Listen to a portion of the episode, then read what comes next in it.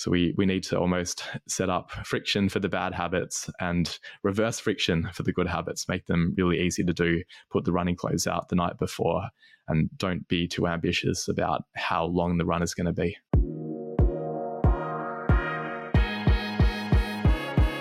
Hey, what's going on, guys? Welcome to uh, the Unshakable Habits podcast. I am your host, Stephen Box. And today I have a topic for you that I know a lot of you guys can relate to. And it is you decide you're going to do something, and there's only one way to do it, right? We have to go all in. It's go hard or go home. Well, maybe not. Maybe there is another way. Maybe there's a better way. Uh, and my guest today is going to actually come on and, and talk to us a little bit about that and, and how uh, taking a different approach worked for him in, in, establishing some really great habits. And he also happens to have a really cool app um, called Focus Bear that we're going to talk a little bit about as well that kind of ties into this conversation. So, with that, uh, allow me to introduce you to Mr. Jeremy Nagel, the founder of Focus Bear. Jeremy, welcome. Thanks a lot for having me on the show, Stephen. Yeah, absolutely. Uh, so, Jeremy, I, I want to just kind of like throw this right into the deep end, right? Let's just kind of jump into the, the story because you were like a lot of guys. You, you kind of had that mentality of like, I have to go all in. If I'm not going to go all the way, what's even the point, right? And hmm. you, you kind of had this moment where you, you, were reading the book Tiny Habits, you, you told me, and you started reading about this idea of like small steps um, so kind of take me back there. Like, what was life like prior to you reading that? Like, you know, I, am assuming you had some success, but you probably had some failures. So I, I want to kind of hear about those and, and, then talk to me about, you know, going forward, like once you kind of got introduced to this concept, what happened? Sure. I'll start with one habit, which I think is emblematic of my approach to habits in general, and that related to running when I was in my early 20s, I used to be a mad keen runner. I'd be doing 100 mile weeks. I did some ultra marathons. I was really quite committed to it. And then as I got more into the workforce and things started getting busier, it dropped off a little bit. It got as as I, I guess progressed in my career, my running almost regressed, and I I stopped doing as much. But every time that I would start my running habit again, I'd be thinking about, Oh, so the way that I approach this is I go to do 100 mile weeks. That was my mental model of what it meant to run because I I had I was used to in the past knowing how far and how fast I could run and it was almost demoralizing for me to start with just doing a 5k run for example it felt too short but I started to realize that if I wanted to get back to a consistent running habit, I had to let go of those old ideas and the old PBs that I had and make it more about just doing it every day and trying to enjoy the process rather than striving to break my old PBs again. I was going through a phase at the beginning of 2022 where life was very busy for me. I had two businesses that I was running. I was in the process of selling one of them, which was very stressful, dealing with lawyers and accountants and tax people and protracted negotiations. And I had a, another job as well. So I, I was working very long hours. I was dealing with customers in the US and in Europe, which meant that my whole day was basically dealing with customer support and dealing with my team. And it just felt like there wasn't any time to look after myself, even though I knew that if I started the day by going for a run in the morning, I actually could handle the stress much better. Yeah. What I ended up doing after reading the book Tiny Habits by BJ Fogg was trying to approximate what he did. He started with doing two push ups every day. And it, it sounds ridiculous because it, it's such a small amount that it, it probably doesn't result in any, in any fitness gains. And I thought for me, the equivalent of that would be to go for a five minute run, which at that time, even though I wasn't running that much, I could probably go and run, say, a, a 10 mile run without. It would be hard, but I could do it. So five minutes was just ludicrous. But I, I started doing it anyway because I, I trusted the process around it. And I, I liked what he was saying that you start with something in a view of setting up your body and your mind to be able to do it every day. And I started doing it. And I, even though it was five minutes, I, I felt a little bit better after doing that. I got to the end of the run and felt like I wish I could have run further. It felt easy. And I, I did feel some degree of benefit from it. And then the next week, I upped it to six minutes. And I, I gradually, week by week, I increased it just as I did with my other habits as well. I started working in meditation, starting with five minutes of meditation, five minutes of journaling. So I had about a, a 15 minute core habit or core routine when I started. And I just built it up over time because it, it felt hard to carve out more than 15 minutes at the beginning. But as I worked on some of those habits, and a lot of them really help with clarity of mind and the ability for me to, to deal with stress, I was able to better cope with the work pressures that I had. And then it was okay to increase it from 15 minutes in total to 18 minutes the next week and progressively carving out more time for the morning routine until by the end of 2022, I'd sold my business. So some of the work pressure was off. And I was also consistently doing half an hour of running every day and doing a, a heap of journaling and meditation, sleeping much better, and generally a lot happier with life. Yeah. But if I had gone, oh, you go. Go ahead. Go ahead.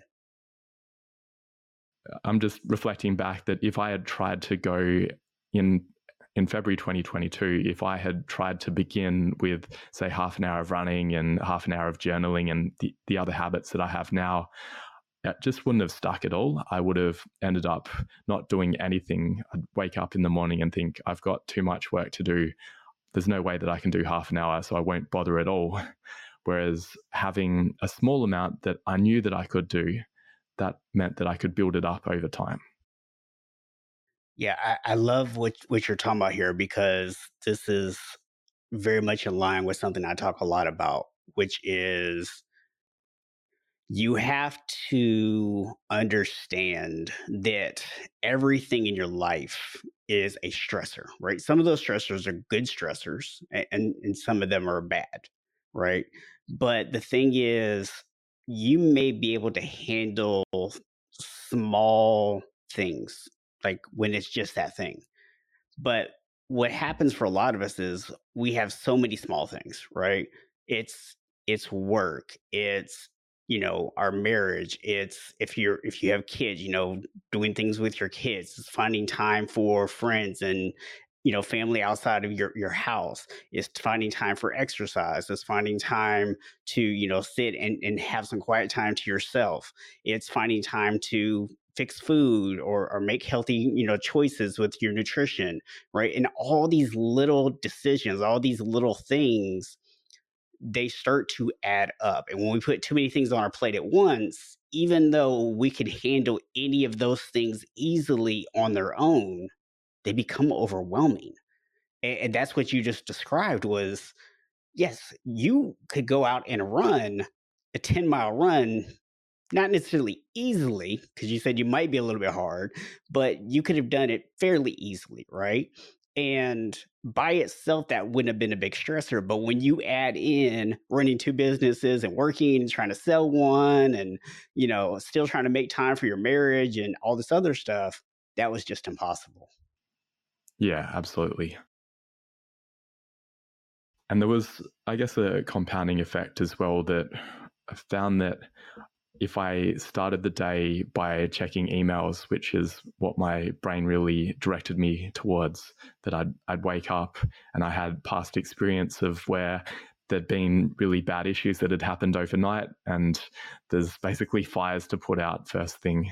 And my my mind, because of those bad experiences in recent history, I felt that I had to immediately go to that. But I found that if I did if I did satisfy that urge and I did go and check my emails, I'd look up and it was three hours later, and then there wasn't really time to go for a run or do any of those other things. Yeah. So for me, it was a combination of uh, noticing that there were those stresses in my life, but but also being able to to build up the courage to to just carve out a little bit of time for myself and knowing that I could handle the stresses better and I had to actually the, the app that I built was designed for that to block me from checking email until I had done my meditation and my run. Yeah. Because I knew that I guess it's a bit like a technology addiction in some ways that I had set up a bad habit for myself of waking up and checking my email. And maybe for other people, it's waking up and checking Instagram or yeah. going on TikTok, something like that. But it's really about, in order to do the good habits, I think it may involve stopping doing some of the bad habits as well. Yeah. So something that you, you brought up there, right, is we have these triggers like we all have them, right? So whether that's the sound of your email notification going off and you have to look at it, or whether that's just your routine is to go pick up your phone and start checking emails as soon as you get up or, or whatever, right? We all kind of have these routines and we have these triggers that that kick them off. And I think something that people maybe will miss here, and I, I just want to kind of point this out because I think you you basically said that you experienced this, but tell me if you if I'm wrong here is you started making assumptions, even if it was on a subconscious level, that when you open that email, there were going to be problems to deal with. So before you even got to the email, you already were like ruining your day, right? Because you're already getting into a negative mindset about when I open this email, there's going to be problems to deal with. Yeah, uh, though there may also be an aspect of almost the conditional reward aspect where sometimes there would be a good email. It didn't happen as often, but it's that gambling mentality that every so often I'd look in my email and I've just won this big deal and or maybe there's some progress with the sale of the business. And so I'd I'd be either I'm training myself that when I open the, the email, it's a slot machine, that there could be something fun in there. Whereas I know that if I go for a run, there's probably not anything amazing that's going to happen. It's going to be pretty good for my dopamine levels, but not as good as if I get something unexpected from emails. And that's the the hard part. That the same with social media. That there could be something unexpected there. Maybe I've done a post on LinkedIn, and maybe hundred people are going to like it, and yeah, it's that that that's why I think social media can be so addictive and so hard to let go of, and why it's so important to set boundaries in place as well.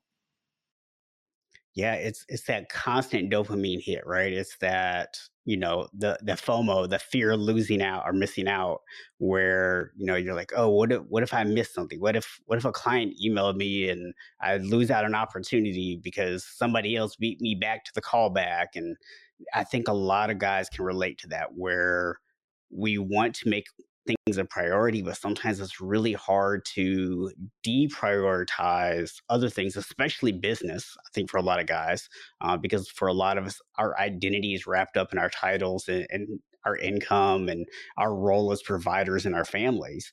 And so you start talking about like, hey, don't check your email until, you know, 10, 11 o'clock in the morning after you've had a chance to go do your workout and eat some breakfast and all that kind of stuff, people are like, whoa, you're talking crazy. like I can't, I can't go that long without like my email. Hmm. Yeah, for me, it was even just don't check it until 6.30 a.m. because I'd be waking up at yep. 5.30 a.m. and uh, in the past going straight to email even then because in Australia, the overlap with the US time zone is very challenging. I basically have to start work very early to have any overlap. But yeah, I think creating some space between when we wake up and when we get into those dopamine inducing websites or apps, that's so important. It's really been critical for me in order to de- develop these self care habits. Yeah, and that, that's fair enough on the time. I, I'm a night owl. So I usually am up to like one, two o'clock in the morning.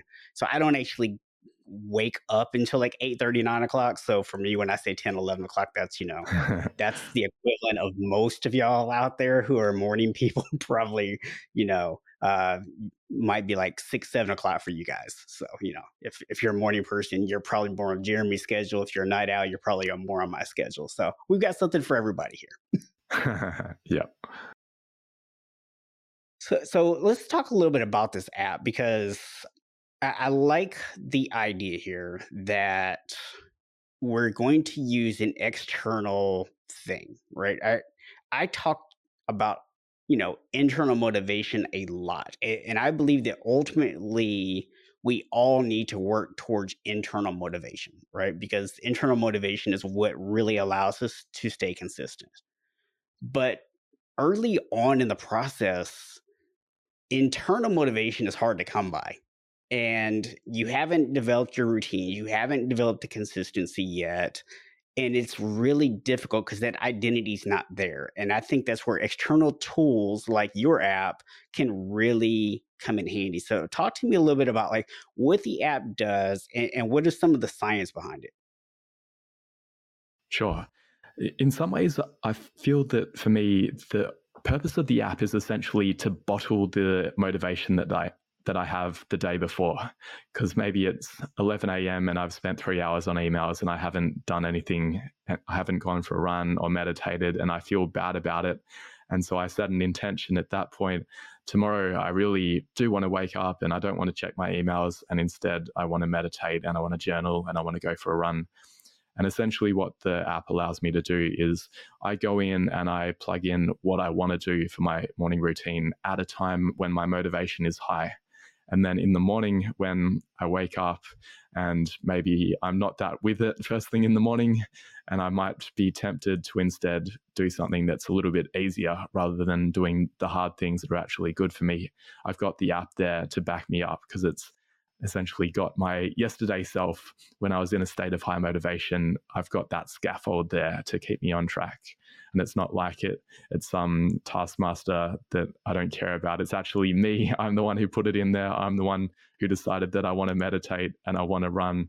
So I feel feel very congruent when I do wake up and I essentially see the app on all my devices. The way that it works is on iPhone, on Mac, on Windows, on Android.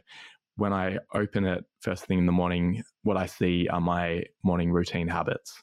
And if I try and open TikTok or I go to my email, it essentially blocks me and says, Hey, remember you wanted to do running first thing. And I have to, for me personally, I've got a password in place. So if I want to override it, I have to get my wife to to go and put in the password. Yes. And she, I have to have a good reason mm. because she knows I've said it to her as well that I do, I do much better if I wake up and I meditate. Yeah. So there, there will be times where there's an emergency and I have to change things around, but the vast majority of the time these days, I, I stick to my morning routine and it's partly because I've been using the app, but it's also because I've done it for a while now. And there's that idea that maybe it takes 21 days or 200 days. I don't know that there's a, there's a firm rule, but there is some period after which the habit becomes very instinctive and it's I don't really need the app necessarily now I'm I'm very trained I've I've got it set up both in terms of what I'm motivated to do but also just what I'm habituated to do that I wake up and I go for a run and that the app helps to scaffold that internal drive. Yeah, you know, my take on this is a little bit different in terms of the the whole like how long it takes thing. Uh, because I know there's like several different numbers out there, and people love to talk about the numbers, and I and I get that because it's it's nicer and cleaner when we can give definitive answers to people. But I have honestly found that there is no magic number. Yeah, I agree. Right. I've seen people something for 365 days and still end up falling off the moment they they miss a day or two. So clearly there is no number of days that like entrench a habit, right? For for me, what I found is it is the moment the person starts to identify with that and they've also put in place the resources and the tools they need for when things get off track right? It's those combination of those two things that make that happen. Some people that might be two days.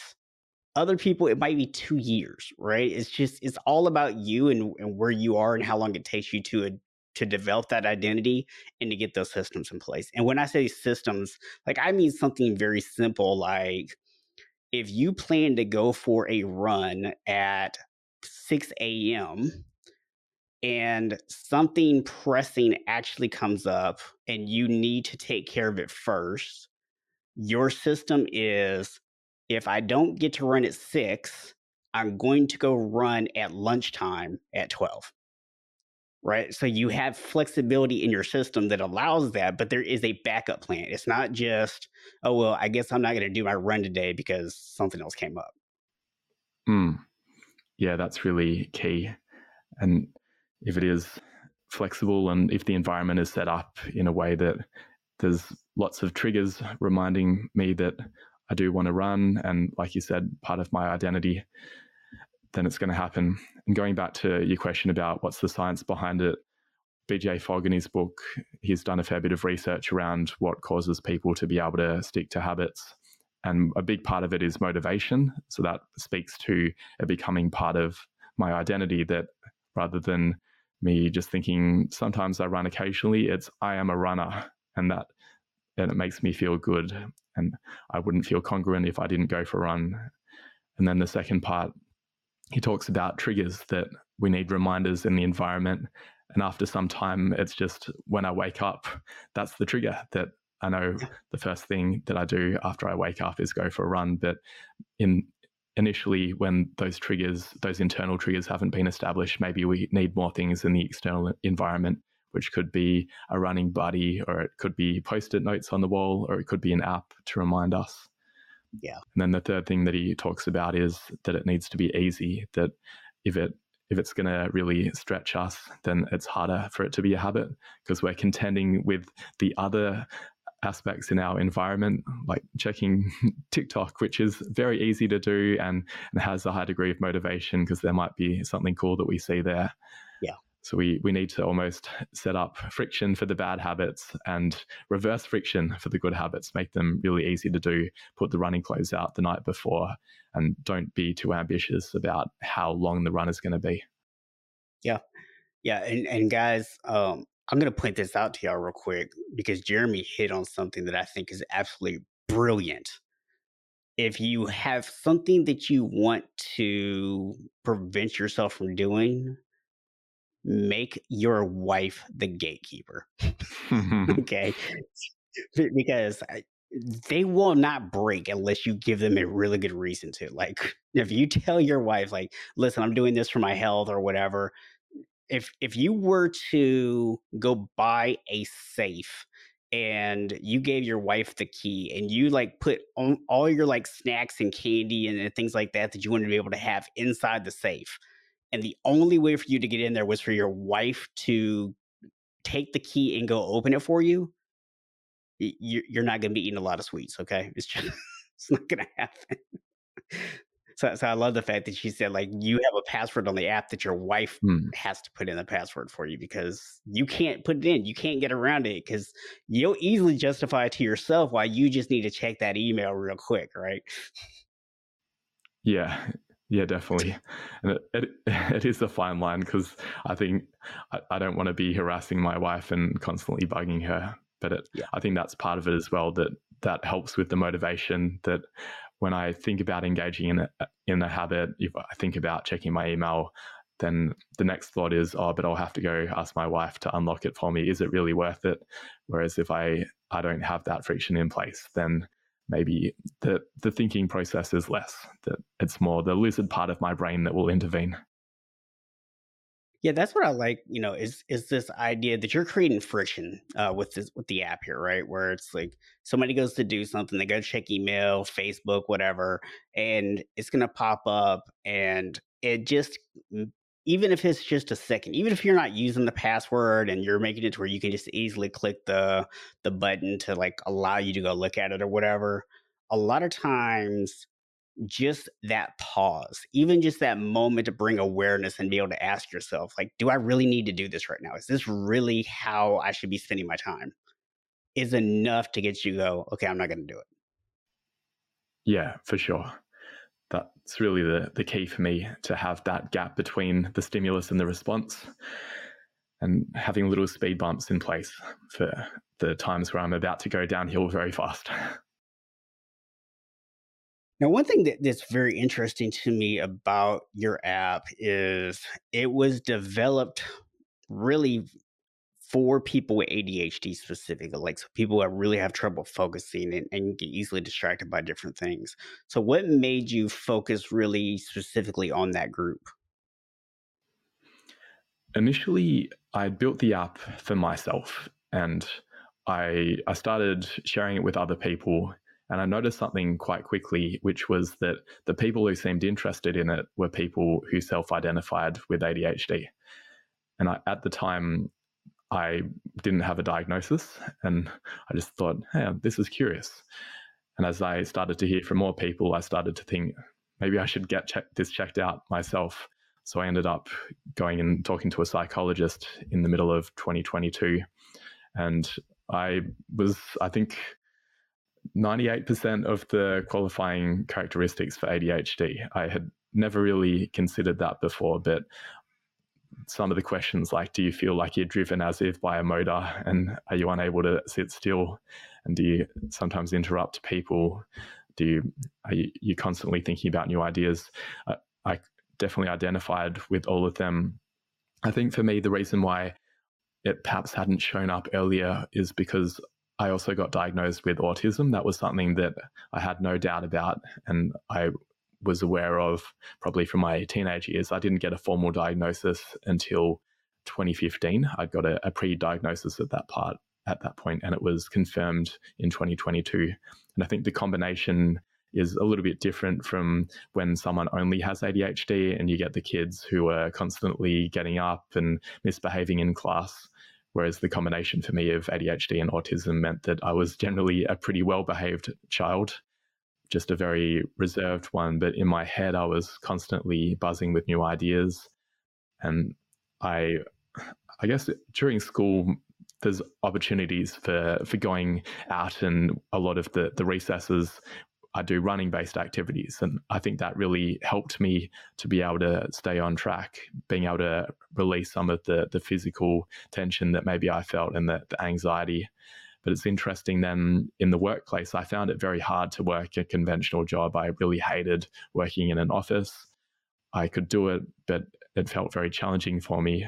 And I, I really enjoyed, not everyone liked the pandemic, but for me, I, I liked being able to work from home because it meant that I, I could go for a run in the morning without worrying about the commute and actually also do micro workouts throughout the day, which is something that a lot of people with ADHD find helpful, which is where I have a, as part of the Focus Bear app, every 25 minutes, it will remind me to take a short break.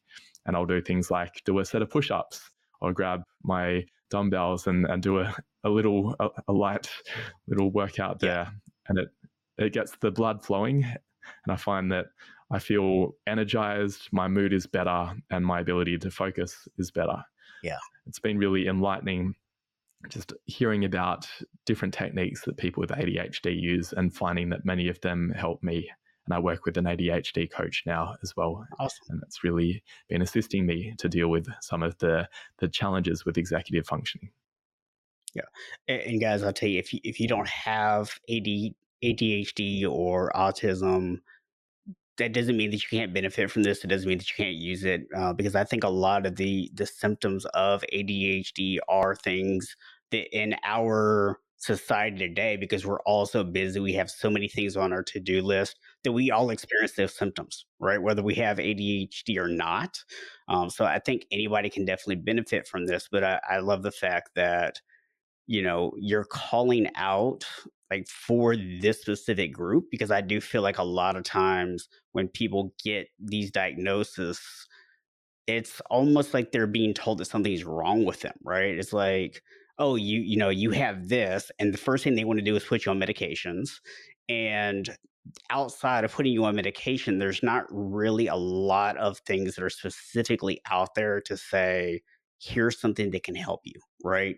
It's usually tools available, but you kind of have to go join groups and talk to people and figure out what they're offering. So, so I love the fact that you're actually really putting this out there for that group to say, like, hey, if someone's told you that you have this, here's a great tool for you. Yeah, and it's not enough on its own. I, I think for me, working with a coach is really important, and doing some of the the other practices, optimizing sleep, exercise, doing meditation, and potentially for for some people taking medication as well. It, it's part of a holistic solution. An app isn't enough on its own, but yeah. if we combine it with everything together, then that's where there's going to be the potential for for real growth. And harnessing some of the benefits of the condition as well. That I think a lot of my entrepreneurial drive has come from the creative juices I get from my ADHD brain. Yeah. So there's definitely pros and cons to it. And there is a, a, spectrum as well. It's a bit like with autism that it's recognized that there's a, a, spectrum. I'm level one, which is the, the lowest level. And then there's level three where it's really severe. And I think even though ADHD isn't identified as a spectrum, I think it essentially is that everyone, especially with the, the pull of technology now, probably sits somewhere on, they also talk about variable attention stimulus trait, which is a, a non pathological definition, but that many of us now find that there's so many distractions out there and our brain can find it hard to actually settle on one task for a long time. Yeah, yeah, and I think you know you brought it up, and I think it ties in with I what I always talk about this idea of connected health, right? Where it's the physical, it's the mental, the emotional, the relationships, the environment, uh, your your spiritual or existential health, and it's kind of that same concept, right? It's yes, that the app is helpful, and for some people, I you know, and I hope that, that it didn't come across this way to anybody, but I'm not saying that there's anything wrong with medication, but I do feel like sometimes our healthcare industry, especially here in the US, is too quick to just throw people on medications without really trying to help them any other way. Um, but absolutely no, you know, no qualms about people who actually do need the medications, saying that they, you know, having them on it. Um, but at the same time, you know, I like that you point out it's not it doesn't matter if you use the app. It doesn't matter if you are on medications. If you're not taking the steps to do the other things, right? If you're not putting in the time for exercise and getting your body healthy, if you're not taking some quiet time and meditation to help get your your mind and, and your your emotions in check, right? If you're not putting things in your environment to help you be successful, that then you know you're going to continue to struggle. So it's it is that holistic approach to it. Yeah, absolutely. And I, I think that's often the way that medication is used, that it's a stepping stone to being able to develop the metacognitive strategies that will, will make it possible to actually cope with life without necessarily needing to, to always be on, on medication. And I, I don't take medication myself at this stage. Like you said, not opposed to it, but I think it it's it's not enough on its own. Nothing is a silver bullet. We really need connected health. I love the way you put it. Yeah.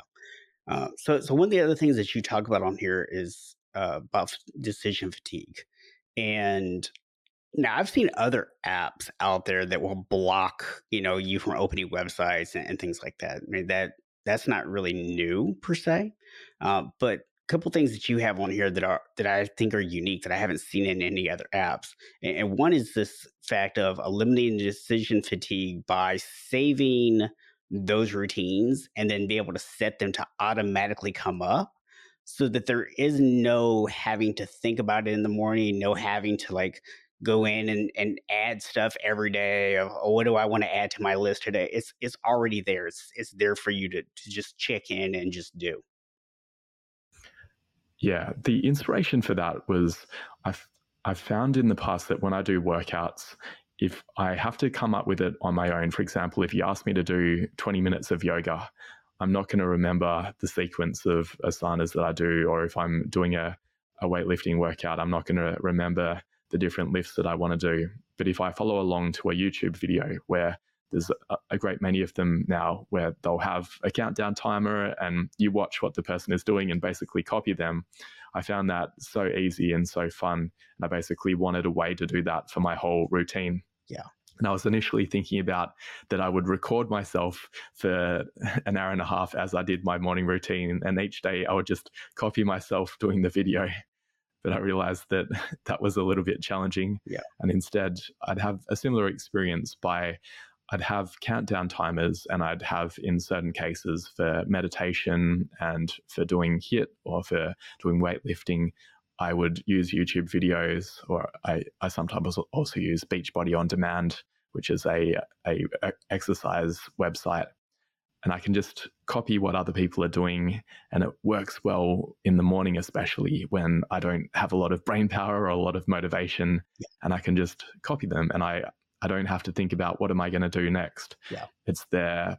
I've I've got the the routine set up already and I just go along and follow it. Yeah. And some people might think that's almost maybe that's not a good thing that I'm becoming almost like a robot and I'm just doing what I'm programming myself to do. But I really love what Jocko Willink says. He talks about discipline being freedom. That when I do those practices first thing in the morning, it frees up space for me to be creative. Yeah. Whereas if I just do whatever I feel like first thing in the morning, I'm likely to end up regretting my day and feel that I didn't actually achieve the things that I set out to do. Yeah. No, I you know, honestly, I think having the routine there is is really good, right? Like not having to think about it, uh, just having something to follow. I actually have multiple certifications as a, tr- a personal trainer. Uh, I actually am considered by uh, the ISSA, which is the International Sports Sciences Association. Uh, I am actually a elite level trainer. Is is what my technical certification is at this point because I have so many different certifications, and I still like will take programs that other people write and just put them into my workout log and do them. like I I can write my own, but it's just, you know, sometimes it's just easier for me to go, you know what, that looks like a good workout. I'm just gonna steal theirs. Like I'm just gonna do their stuff. Right. And so I I think it's actually a brilliant idea. What eh, one of the apps that I use to deliver my workouts to my clients, it doesn't even have a calendar it literally is the next workout on the list. So like whatever is next, whatever day today is, you just do that workout. That's it. Hmm, I like that. So you you don't get overwhelmed by looking at all the workouts in the future. It's just the next one. Yeah, you just you just do the one that's in front of you. It doesn't doesn't matter what it is. You just do it. Yeah. Yeah, and I, I, like what you're saying as well about trying out programs from other people. I think for me, one aspect that I enjoy is the novelty that each morning I get a random yoga video and a, a random meditation video because I've got 15 different videos and I don't know what's going to be coming up. Each morning, the app's going to choose yeah. one for me out of the list that I pre selected. Yeah. And that's quite fun. It, it's almost similar to the dopamine hit that I get from checking email, and maybe there's something exciting in there. Yeah. It's similar with what workout am I going to get today? What am I going to get today? Now, I will just point this out for, for anybody who's listening. There are levels of exercise. So, my definitions here, okay. First is movement. Movement is just like your everyday routine. So that's little stuff like Jeremy was talking about earlier about get up every 25 minutes and move around, right? That's that's just movement. It's walking around your normal daily routine. Uh, maybe you know it's a little bit intentional, but for the most part, it's just kind of what happens. Then there is exercise. Now, exercise is usually a little bit more exertion required. It's a little bit more intentional but it's not structured. So this is like, you know what? I think I'm just going to go for a walk today, or or whatever, right? Or I'm just going to pull up a, a yoga video off YouTube, and I'm going to do that. And you are exercising. Now, then there's training, or well, actually, there, there's working out, and working out is more structured, right? So this is like when you're not just randomly picking things like what we're talking about here. This is where you want to start having a little bit more structure but the structure is kind of like a week to week thing in my mind, right? It's not a long term plan on it. You're just, you're maybe kind of thinking about like, okay, this week I'm going to train, you know, uh, full body three times or whatever. And you're being very intentional about what you're training. And then there's actual training and, and, this is like when you start getting into all the really technical stuff and you've got like 12 week plans laid out and it's all very specific and everything's in order for a reason and and all that kind of stuff. So so there are different levels to this so just for anybody out there listening to this i don't want you to to think that this is like the only way to to work out. There are actually a lot of different ways to kind of do this and a lot of levels to it but if you're just getting started, kind of like Jeremy's example earlier about going for the five minute run, if you're just getting back into it, don't feel like you need a, a 12 week training program designed to help you lose 20 pounds or pack on 10 pounds of muscle or whatever, right? It's and, by the way, you're not going to pack on 10 pounds of muscle that fast. Sorry to tell you guys. Um, but, it, you know, instead of feeling like you have to go do all this crazy stuff, it's okay if you're just starting at that level where it's just, you're just moving a little extra.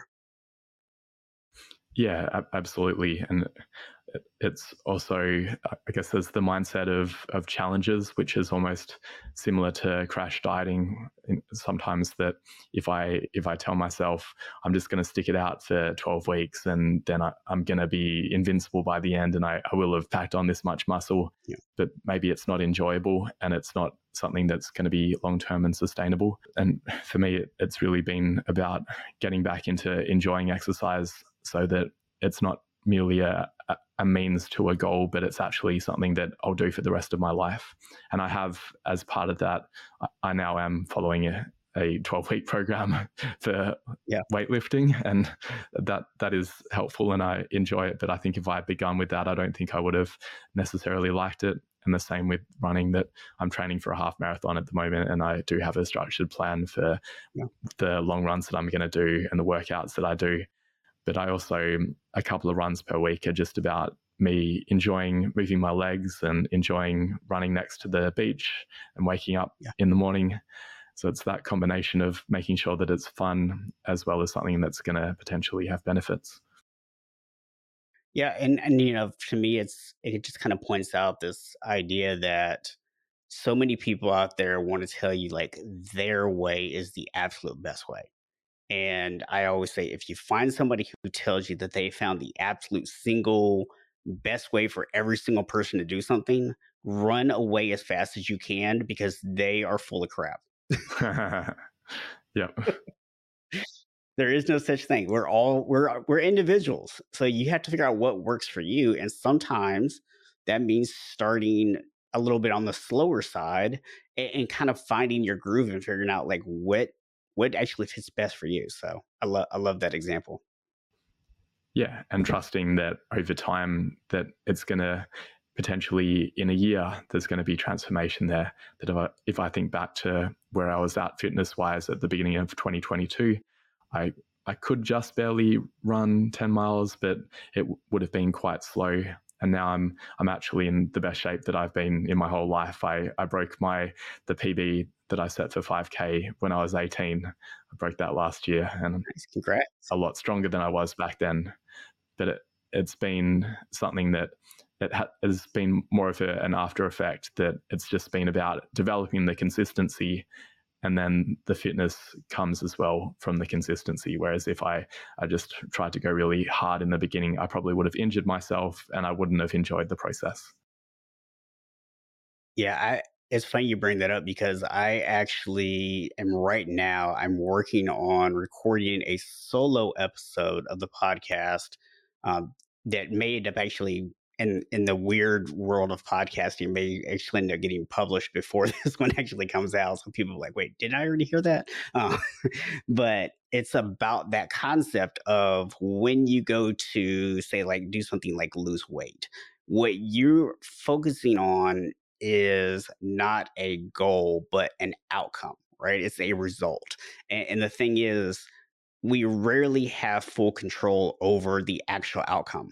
We we can we have some control over it, but it's minimal. What we have full control over is our behaviors, right? So if you set out to say, I'm going to lose 30 pounds, then you're more likely to struggle with that if the weight's not coming off quick enough, you lose motivation, or you start doing things that are less healthy for you overall just to get to that number on the scale. Or maybe you get there and then you stop all the things that helped you get there. And now you put the weight back on, right?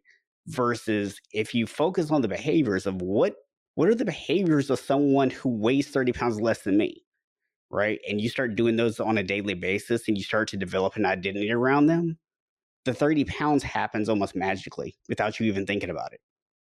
Hmm, and it's an enjoyable process as well that yeah. starting to inhabit that identity and doesn't feel as hard. Yeah so so that that sound you know to me like when you were just talking about that's like I was like, man, it's like he was in my head as I was thinking about this earlier. All right. So one one question I wanted to ask you here, uh, something else you have on the map on the app, excuse me, that is different than anything I've seen. Uh, so you're gonna have to explain this one to me because I'm not quite picking it up off of what I'm seeing on the website here. Is your app uses visual cues to increase focus. So talk to me about that. There was a research study done in 2020 where they looked at how to help people to focus. And they they had two conditions. One was where people did nothing before they started this complicated task. And the other option was where they looked at a target on the wall. So it was literally like a gun sight target. And they looked at that intensely for 30 seconds. And the research study found that focusing the visual system in that way resulted in sharper focus for the next exercise. There seems to be some kind of connection between focusing our vision and literally being able to focus our brains as well. And that's something that maybe we don't have that often when we're working on computers, where we're often flitting from tab to tab and our vision may not be focused in one area. Yeah. So, what we have in the app is before the morning routine begins, and you can also initiate it at other times. It brings up this crosshair, and you look at it for 30 seconds. And I find that it, it does help with focus. I, I think there are other ways, though, that we can get into that focus state. I, I find that doing the little micro workouts is really helpful for me. That yeah. when I, if, if I've been sitting down for two hours, then my ability to concentrate is massively diminished. Yeah. But if I get up periodically and I'm drinking water and I'm doing deep breathing and I'm perhaps doing push-ups from time to time, I actually I find that my ability to focus is a lot better.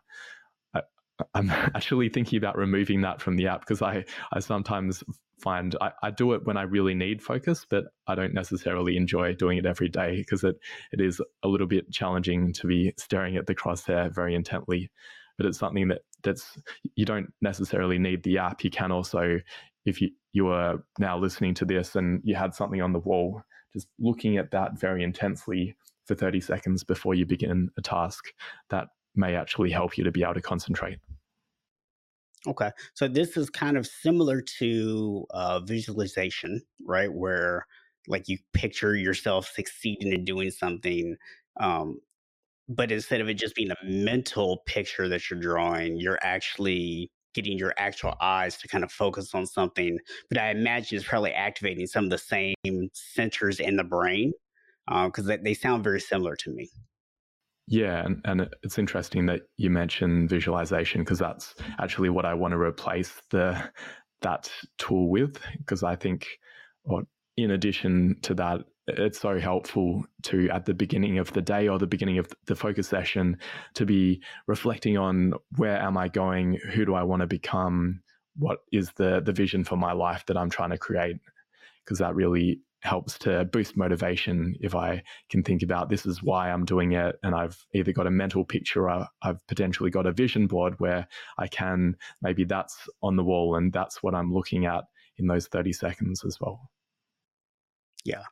Yeah, I think, you know, it's it's good sometimes to step back and look at that bigger picture, right? Where if we say, okay, if I do this today, that's, you know, where my focus is right now. But I, do like to ask myself the question sometimes of if I do this for 30 days in a row, 100 days in a row, 1,000 days in a row, right? What is going to be the cumulative effect of that? What is going to happen when this becomes something I'm consistently doing? Right? And I think when you start thinking about it that way, you start to see the bigger picture of things, but you don't lose track of the idea that it is a single day at a time. Or, or, as I always like to say it, creating a habit is not making a decision one time and then applying willpower to it. It is making the same decision over and over and over again every single day. Hmm. I like that. So, a- anything else that you would like to to share about that that app itself, or or just about your journey, or a- anything that you really want people just to kind of be able to walk away with today? the biggest message is that tiny habits approach. The book is excellent. I would suggest that people read it. There's also Atomic Habits, which in many ways is based on Tiny Habits. And Tiny Habits is a, a short book and it, it has powerful science in there and, and really clear examples of how to implement habits in your life and of starting from something small and like you said thinking about what is the result going to be if i do this small habit and maybe build it up over time for 30 days 60 days a year what are the benefits going to be and they, they are huge that i've definitely experienced that myself that compared to where i was when i started with the the tiny habits my fitness my health my mental clarity is so much better yeah but I couldn't have got there from starting with large habits. I had to start small. Love it, love it. Um, so, Jeremy, if someone wants to uh, be able to connect with you personally, what's the best way for them to do that? I can share my LinkedIn, and maybe we can put that in in the show notes. And also, I check out. Yeah, we'll, we'll yeah we'll put in the show notes. Yeah. Awesome. Uh, yeah. And the other option is if you go to focusbear.io, there's a, a, chat option there, and I'll see all those messages as well. Okay. Cool. Um, and they can also get the app there on on the website as well, I assume. Yeah, and we'll have a, a discount code that will be in the show notes. We'll give listeners of the podcast fifty percent off. All right. So see now you guys have to go to the show notes and check that out because there's going to be a discount code there, so you can get fifty percent off on the app. So um, Jeremy, I really appreciate you uh, you coming on today, uh, being willing to, to kind of share your story and, and, talk a little bit about not just like the app itself, but really kind of the motivation behind what are these different features for? Because I think a lot of times we get so caught up in technology and all the features of it that we don't necessarily stop to pull back and go, why is that even there? right? Why is that important?